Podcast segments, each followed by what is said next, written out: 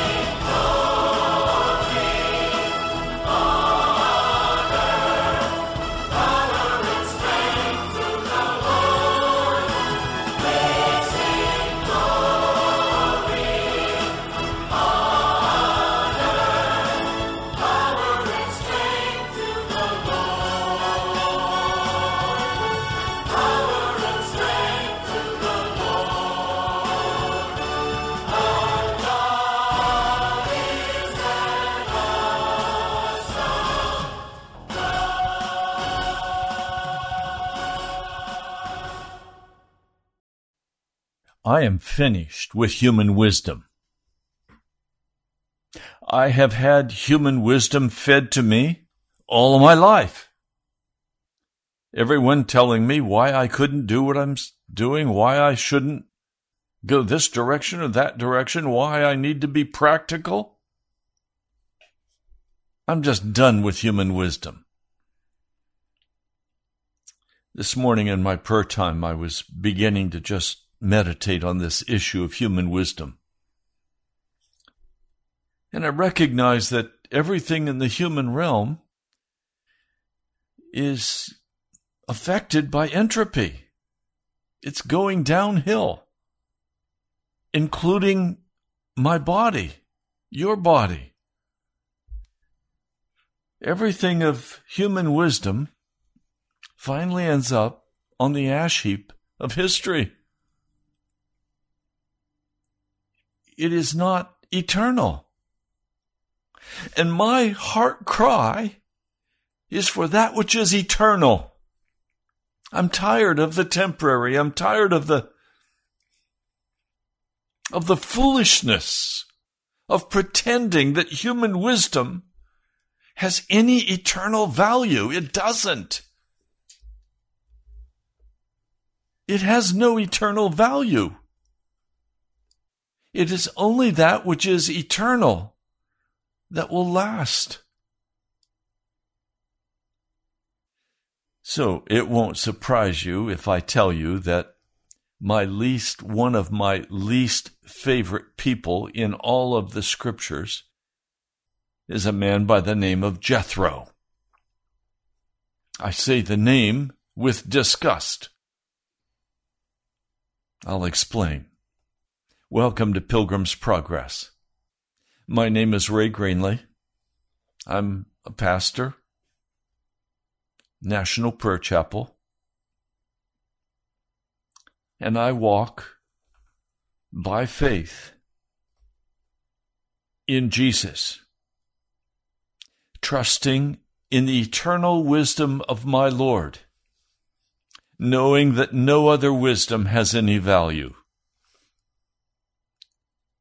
I want to read for you a portion of scripture as we begin. It's out of the New Testament from the book of First Corinthians. I'll begin in the first chapter, verse 18. For the word of the cross is to the ones perishing foolishness. But to us, the ones being saved, it is the power of God. For it stands written, I will destroy the wisdom of the wise ones, and the understanding of the intelligent I will confound. Where is the wise man? Where is the scribe? Where is the disputer of this age? Did not God make foolish the wisdom of this world? For since by the wisdom of God the world did not know God, by the wisdom, God was well pleased to save the ones believing by the foolishness of preaching. Since the Jews indeed ask for a sign, pardon me, and the Greeks seek wisdom, but we preach Christ as having been crucified. To the Jews, a stumbling block, to the Greeks, foolishness. But to them that are called, both to Jews and Greeks, Christ in the power of God and the wisdom of God. Because the foolishness of God is wiser than men, and the weakness of God is stronger than men. For consider your calling, brethren, that not many are wise after the flesh, not many are mighty, not many are of noble birth. But God chose the foolish things of the world that he might put the wise to shame, and chose the weak things of the world that he might put to shame the strong things. And God chose the common people of the world, the ones having been disregarded, and the ones not not being, that he might set aside the ones being, so that all conceivable flesh may not glory before the God of heaven, but you are in Christ Jesus by means of him, who because who became to us wisdom from God, both righteousness and holiness and redemption, so that, as it stands written, the one glorying let him glory in the Lord. And I, having come to you, brethren, came not in superiority of speech or wisdom, proclaiming to you the mystery of God, for I determined not to know anything among you except Jesus Christ, and him having been crucified. That's my desire. To come to this broadcast day by day proclaiming Jesus Christ and him crucified. I'm tired of all the worldly wisdom. I don't want anything to do with it. And that's why I don't like Jethro. Jethro was the father in law of Moses. And after Moses had led the children of Israel out of that wreck of a nation, Egypt, took them through the Red Sea, took them safely into the wilderness, and now they're being fed on the manna. And now they're on their way to, to Mount Sinai, where God is going to proclaim the law and give to them a, a wonderful culture that will shape the lives of the Jewish people for the rest of their history. Jethro comes bringing his wife Zipporah and the children. Zipporah evidently left Moses when she was so angry with him and accused him of being a, a bridegroom of blood. So Jethro comes and he sent them an announcement. He said, I, your father in law Jethro, am coming to you with your wife and two sons. Moses went out to meet his father in law and bowed down and kissed him. They greeted each other and they went into the tent. And Moses told his father in law about everything the Lord had done to Pharaoh and the Egyptians for Israel's sake, and about all the hardships they had met along the way and how the Lord had saved them. This is in Exodus, the 18th chapter. Verse 9 Jethro was delighted to hear about all the good things the Lord had done for Israel in rescuing them from the hand of the Egyptians. He said, Praise be to the Lord who rescued the people from the hand of the Egyptians. Now I know that the Lord is greater than all other gods, for he did this to those who had treated Israel arrogantly. Now we need to stop. Jethro is not described in Scripture as a follower of the Lord God of heaven. His religion is that of the Druze. The Druze were an eclectic religion, corrupt, often worshiping the Baal of Peor, often worshiping the Asherah, the fertility gods.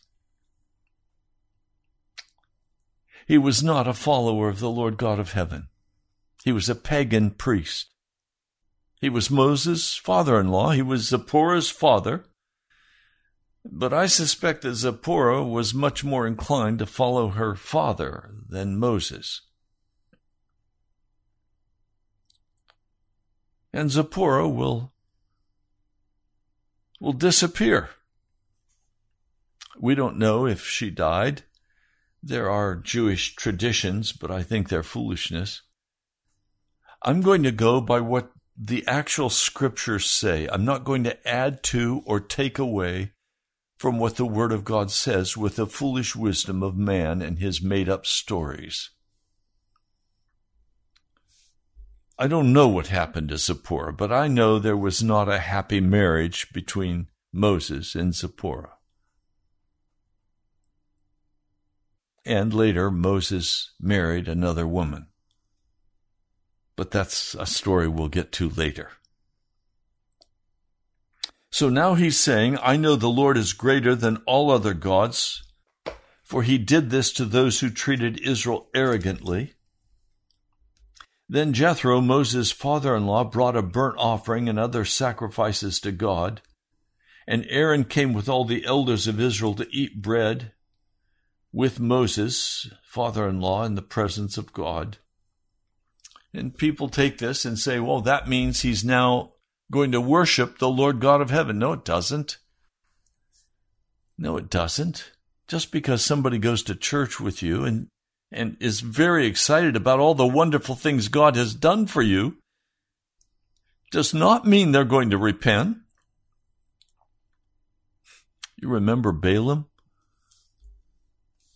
he offered seven bulls Did that mean he was a follower of the Lord God of heaven? No, he used divination to speak with God, and God deigned to speak with him with divination because he was dealing with the children of Israel. He was he was a witchcraft priest. He was not a godly man. Well, this man, Jethro, is also not a godly man. He's a priest of a pagan religion. Now, yes, they were friends with Israel because of the connection with Moses. But now, I want you to look at several things. The next day, Moses takes his seat in the seat of authority, the seat of judgment, to serve as a judge for the people. And there were people standing around from morning till evening, waiting for the judgment that Moses would make. I don't know, maybe judgments recording livestock issues or conflict issues, fights in the family. I don't know what all the issues were, but there were many in a crowd of two million people. And they would stand around and they would speak to Moses, and he would get God's counsel, and then he would render a judgment. And Jethro sees this. And he says, What is this you're doing for the people? Why do you alone sit as judge while all the people stand around you from morning till evening? Why are you doing this, Moses? And Moses answered, Because the people come to me to seek God's will.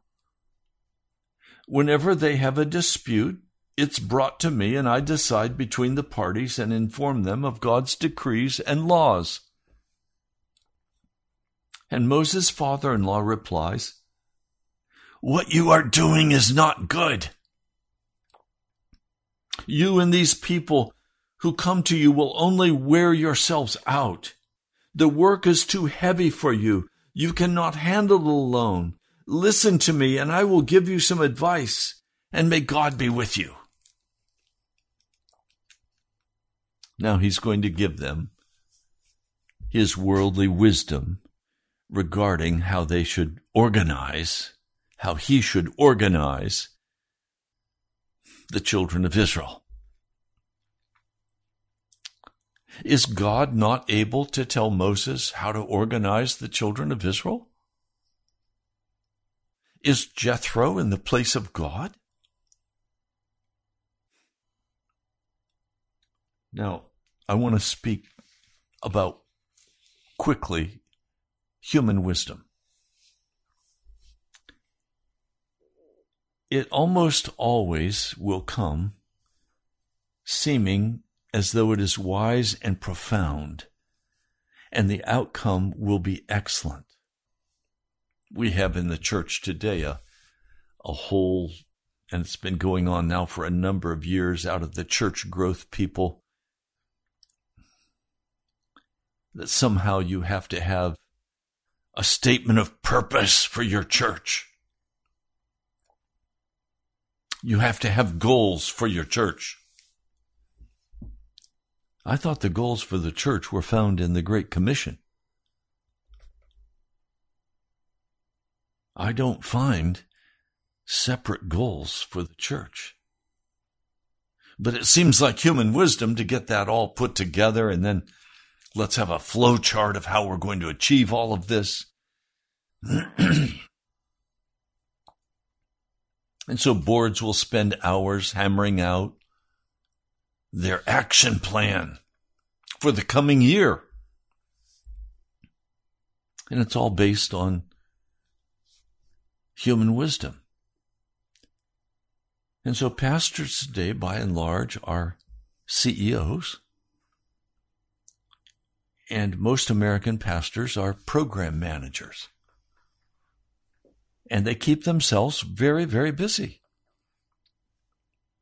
I'm often at wit's end because people will say to me, Oh, Pastor, I know you're very busy. And they're kind of stunned when I say, No, uh, I'm not really busy. What do you mean you're not busy? Well, I'm spending a lot of time in prayer and scripture, meditation. Is that busyness? No, that's not busyness. Jonathan Edwards had to deal with this. I've read his account. He takes over his grandpa's church, and the people are wanting him to attend many different social events that are held by the families of the church. And he turns them down. Instead, he sits in his study some for a long period of time for some 18 hours a day he would be in his study and he would be weeping before the Lord over the lost condition of his church. He would be reading the scriptures. He would be praying. He would seeking, he was seeking after God for a great awakening. He saw the wickedness in the church and he was very troubled by it. His grandfather had admitted those who were half converted, that is, those who were not totally committed to Jesus, who were still walking in known sin, and gave them the privilege of having Christian marriages and Christian burials. And after Jonathan Edwards had worked this through in the prayer closet, he finally said, You know what?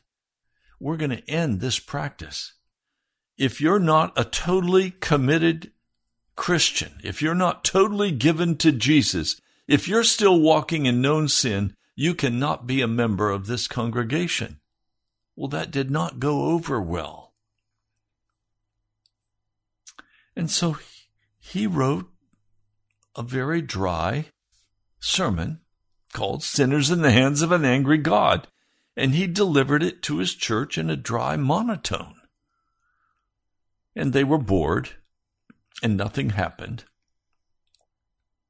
But a neighboring church heard about the sermon, and they invited Jonathan Edwards to come and deliver that same sermon to their church. And so he stood before the congregation and he began to read in a dry monotone this sermon, Sinners in the Hands of an Angry God. And the power of the Holy Spirit fell on the place people began to weep and groan and fall to the floor. Men began to grab the pillars in the church. They were afraid. They felt like it was the whole church was tipping and they were going to fall into the pit of hell. Great conviction seized the people. And a great awakening began. Now it's interesting that Jonathan Edwards' wife was so stricken with conviction and so filled with the joy of the Holy Spirit that all she could do was lay in bed and sing praises to Jesus. She couldn't even stand. She was so filled with the Spirit. And Jonathan Edwards had to take care of his wife. There are many stories out of this, but I share this with you today to say that it always seems wise and profound to accept human wisdom on the organization of the church. The church has to have a, a CEO, it has to have a coach, it has to have programs, it has to have this and has to have that. It needs air conditioning in the sanctuary, it needs soft cushions on the seats, it has to have beautiful carpet, it has to who says? That's not the way churches grow. New carpet won't make your church grow. One church out by Wooster, Ohio, They were a small church. They decided the only way they could grow was to borrow the money and build a, a beautiful fellowship hall where there was a good floor, a wood floor put in for basketball and a full basketball court. So the families could gather for basketball and volleyball and social gatherings and, and this is going to make our church grow. Well, guess what? It didn't cause the church to grow. And they have struggled year after year, year paying off this foolish mortgage. Human wisdom is utterly foolish. It seems wise, it seems profound. And number two, human wisdom seems to always come with, with basically good intentions. People have said to me, Pastor, you just can't do that. I can't? Jesus told me to. Well, it's not, it's not wise you're going to end up losing everything.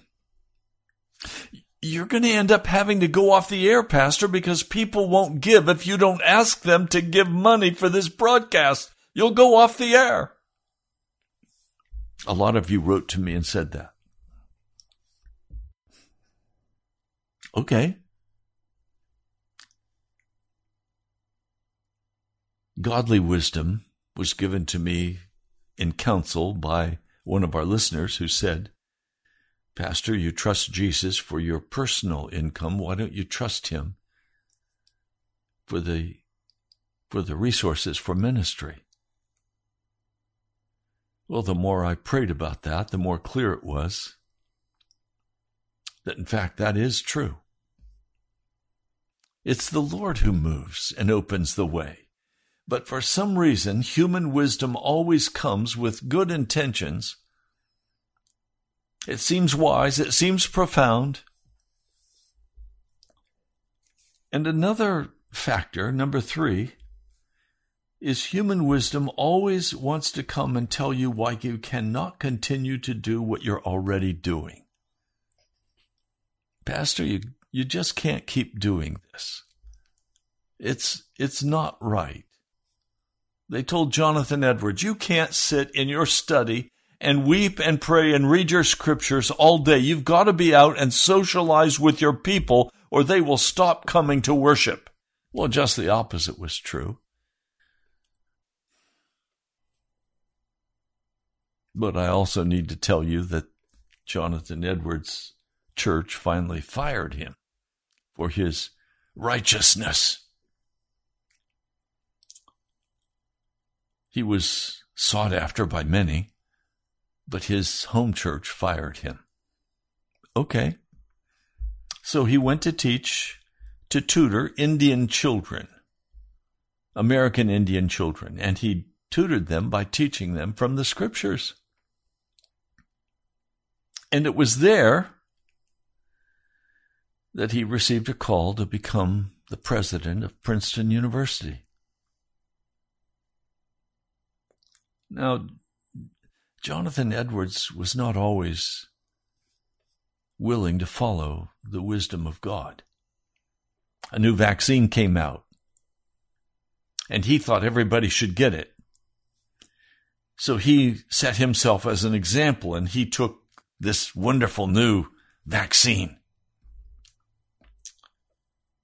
and contracted the illness and shortly died thereafter and cut short his ministry.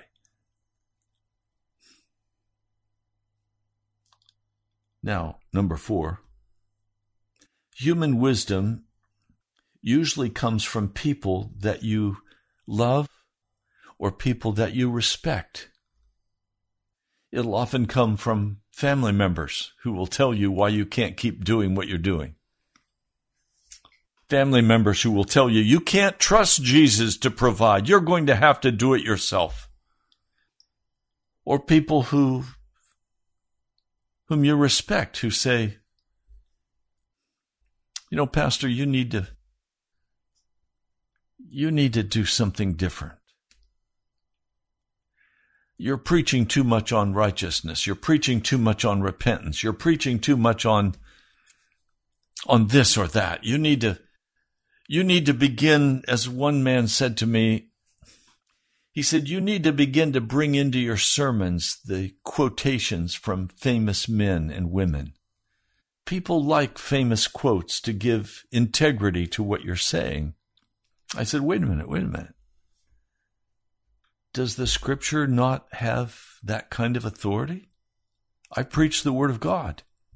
Well, Pastor, that's okay, but you need to bring in quotes from Abraham Lincoln and George Washington and, and other great men and women. I'll help you. I'll find quotes for you. Tell me what your sermon's going to be for next week, and I'll research and I'll come up with quite a number of very helpful quotes that will that will be convincing to people. No, thank you. Well, Pastor, you're never going to be a great preacher if you don't preach the words of great men and women. Okay. I don't need to be a great preacher. I need to be one who lifts up Jesus and the cross. I've often had people quite angry with me because I don't turn aside.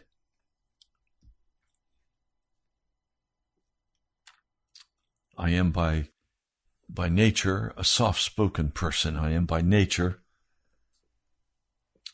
a kindly, pleasing man. I know that about myself. And the Lord has had to deal extensively with my heart that I would finally be bold enough to speak the truth in love and not and not allow others to influence my preaching. It's one of the reasons he put me on the radio because here I can't see your faces and I don't know if you like what I'm saying or you hate what I'm saying. And frankly, it doesn't matter to me anymore. I'm going to be speaking the straight word of God, the wisdom of God, not the wisdom of man. But always, number five, human wisdom always seems to couch their wisdom in terms of, of making your life more productive or more secure. If you follow my advice, Pastor, you're going to be happier. You're going to have a fuller life. And as you're more successful, you'll be able to buy that car that you would like to drive instead of the old clunker you're driving. I just laugh. I want a much more productive life.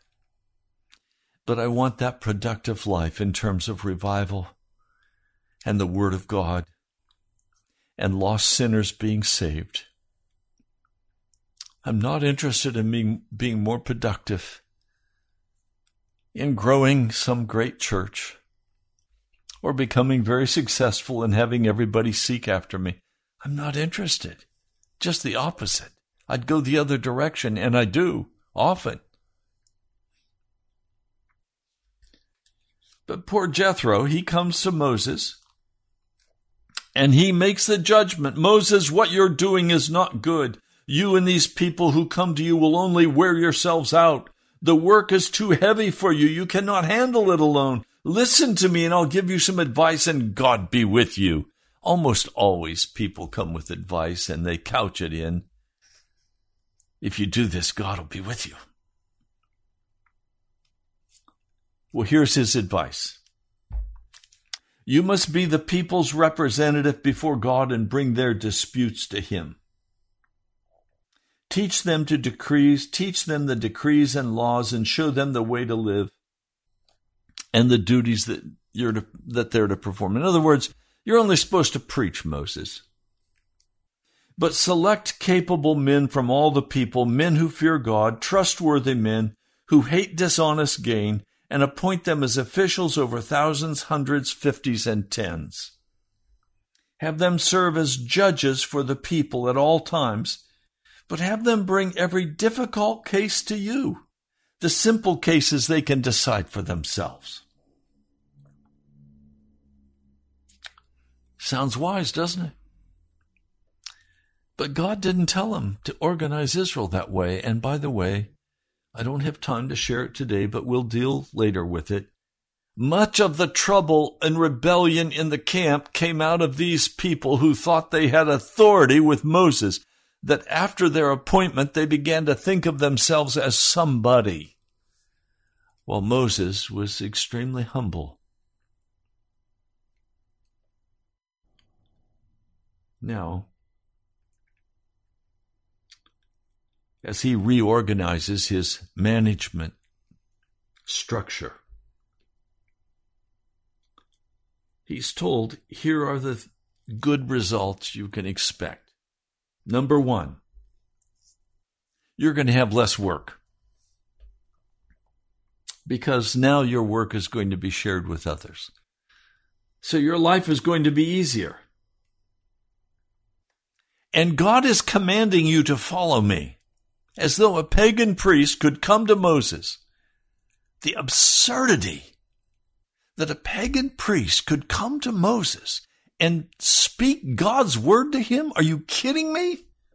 God speaks face to face with Moses. He doesn't need a Druze priest to come and speak his word to Moses. He, Moses hears directly from God face to face. He says, and if you do what I'm telling you, you'll be able to stand the strain. And now, the secret. All the people will go home happy. They'll go home satisfied. Was Moses' job to keep the people happy? No. Is Moses' job to lighten his load so that he can have a bit of a vacation? No. Is the strain too much for Moses? No. What's he talking about? What he's done now is he has separated himself from the day by day intimate contact of the problems of his people. He's now put layers of administration into his business structure, as do many pastors today. I did a workshop for a, a mega church. It was a weekend workshop. And I closed the workshop. It was a very intense one on, on conflict resolution and management structure. And I closed the conference by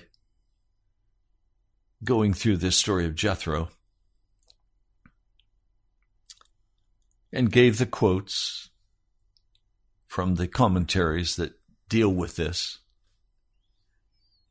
Not knowing that the senior pastor of that church had just been appointed, and he had given as his business plan the story of Jethro.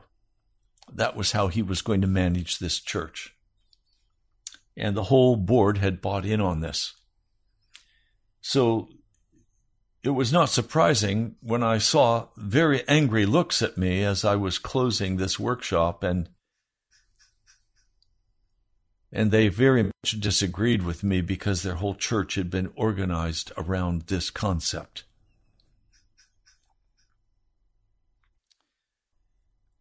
Well, there are two simple lessons that I want to talk about. These two simple lessons. Uh, number one, the follower of Jesus Christ will always have those who will say, You cannot continue to follow Jesus by taking up your cross. It's not practical. They'll say, You can't continue giving this amount of money. My father, just right off the top, gave 50% of everything he earned to the work of the gospel for Jesus Christ. And of course, as I was growing up, we didn't have very much money. No, I didn't know that we were poor, but we were very poor because mom and dad were investing so much in what they most believed in, which was the work of the gospel. It meant we didn't live in a fancy house. In fact, it was a very humble house. We did not sometimes have those new shoes to wear. We got one new pair a year. And some of our clothes were not the latest, they were bib overhauls. We were looked down on by some of the people in the church, even though Dad was the head elder, and they thought he was quite wrong not to have his family dressed in the most recent cut off jeans. You mean, I mean, not bib overhauls, but the, the, the jeans that come to the waist. We were not very stylish, and mom and dad, neither one were very stylish. And when they sent me off to a boarding academy and paid my way, I earned part of it, but they paid much of it. I have to tell you that I totally changed with the culture of that sophisticated boarding academy, and bib overhauls were no longer acceptable. And when I'd go home, I'd say, Mom, Dad, I can't they're scorning me. They're laughing at me. I can't wear green jeans, work jeans. I can't wear those. I need, I need good Levi's. I need a nice shirt. And so they help me with those things. And when mom and dad would come and visit me at the boarding academy, I was always ashamed of them. I'm ashamed to tell you that, but I was always ashamed of them because mom was wearing a gingham dress and old fashioned shoes, and dad was wearing a nice suit, but but not a, a modern suit. Real wide ties. They were out of style. They didn't care about style. They cared about Jesus. And they thought they were sending me to a school that would teach me about Jesus and prepare me for gospel ministry. Instead, the school taught me about worldliness and, and how to get ahead in life. It took me a lot of years to get all of that foolishness washed out of me. Maybe it's still not all washed out of me.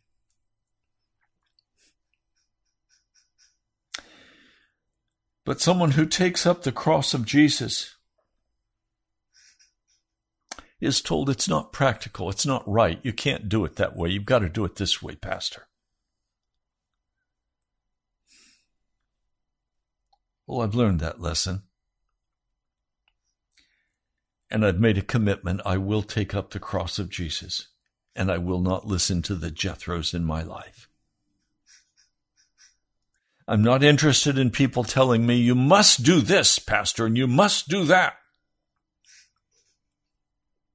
I'm not interested.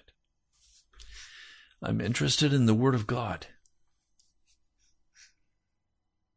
If the Lord tells me not one penny of my money is to go to pay for that, then I'm not going to spend one penny of, His money doing that.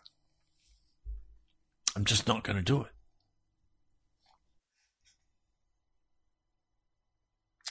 The second simple lesson that I've learned on this journey that most of those who come to me with their worldly wisdom most of those who hear and see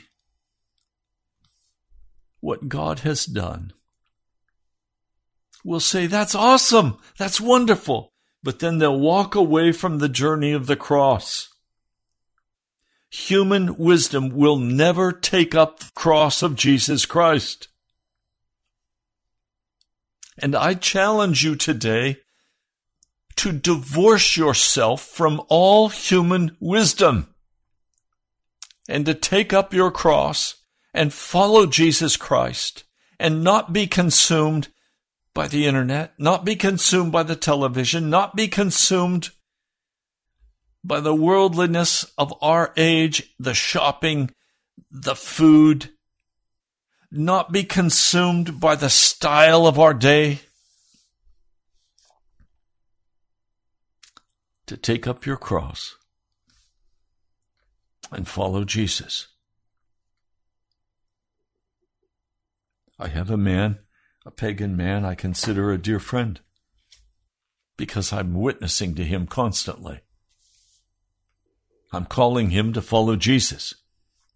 He's not yet made that decision, but he is very excited. And when we come together, he's always saying, Ray, what has God done for you? He wants to know the miracle stories. He wants to know how is the radio still on the air?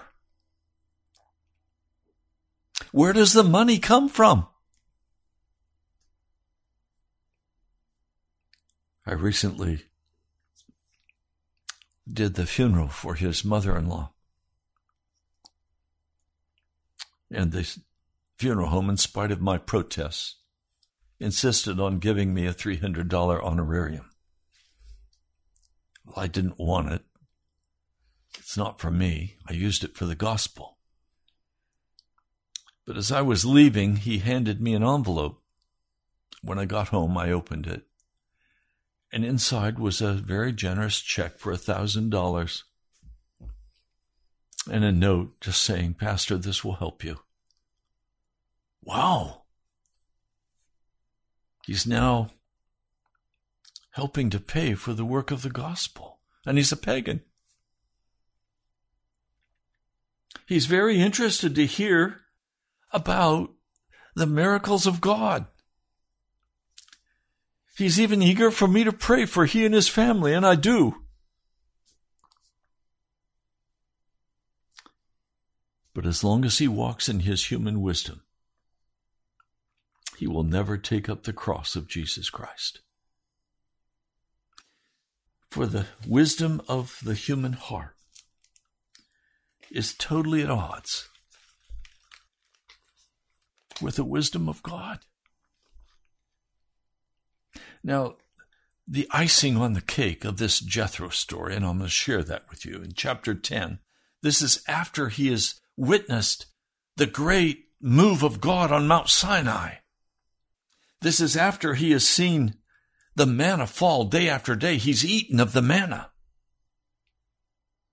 After all that he's seen that God has done, he's seen the camp organized according to the word of God in the placement of of the tents. He's seen what God has done. Now, Numbers, the 10th chapter, verse 29. Now, Moses said to Hobab, son of Reuel, the Midianite, Moses' father in law, We are setting out for the place about which the Lord said, I will give it to you. In other words, we're setting out for the promised land now. Come with us and we will treat you well, for the Lord has promised good things to Israel. In other words, we're going to give you the very best of what God gives to us. Listen to his answer. No, I will not go. I'm going back to my own land and my own people. The world wants to give its human wisdom but has no desire to walk in the wilderness with God's people. They want the comfort of the world. So please, before you take human wisdom and the direction of the human wisdom regarding a car, the purchase, a home, whatever you're doing, seek the face of Jesus and listen to what he tells you to do. Moses said, please, Father, don't leave us. You know where we should camp in the desert, and you can be our eyes. If you come with us, we will share with you whatever good things the Lord give us, gives us. Wait a minute. I thought the ark of the Lord was to go before them and the cloud was to go before them. And that it was what chose the place of rest. It chose the campsites. Moses is speaking foolishness to his father-in-law. He's saying, Dad, why don't you come with us? You know the desert. You'll tell us where we should camp. No, he won't. God tells these people where they should camp. Verse 33 So they set out from the mountain of the Lord and traveled for three days. The ark of the covenant of the Lord went before them during the three days to find them a place of rest. The cloud of the Lord was over them by day, and they set out from their camp. And whenever the ark set out, Moses said, Rise up, O Lord, make your enemies to be scattered, may your foes flee before you. And whenever it came to rest, he said, Return, O Lord, to the countless thousands of Israel. Do you see? It's not the wisdom of man. It's not your understanding that you can trust in. It's not what you think. It's what God thinks. It's what God wants. It's not what you want. It's what God wants. Moses is saying, Don't leave us. Tell us where we should camp.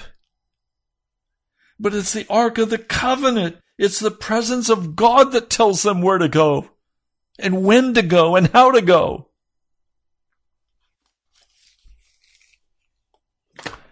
I know that many times I have received from very wise worldly men counsel and advice, and that counsel and that advice has seemed very right.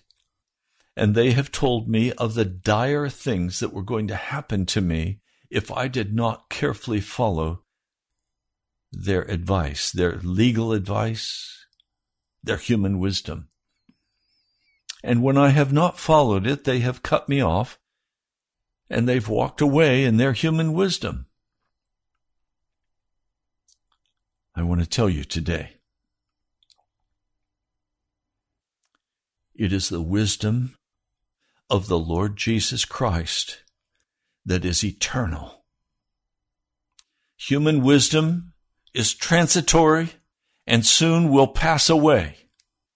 It is the wisdom of the Lord God of heaven who is eternal, and his wisdom will stand and will carry you through. My brother, my sister, you've been listening to Pilgrim's Progress. I'm Ray Greenley. I pray that God will give you his wisdom and will carry you through. I love you, my brother, my sister. You've been listening to Pilgrim's Progress. I'm Ray Greenley. I'll talk to you soon.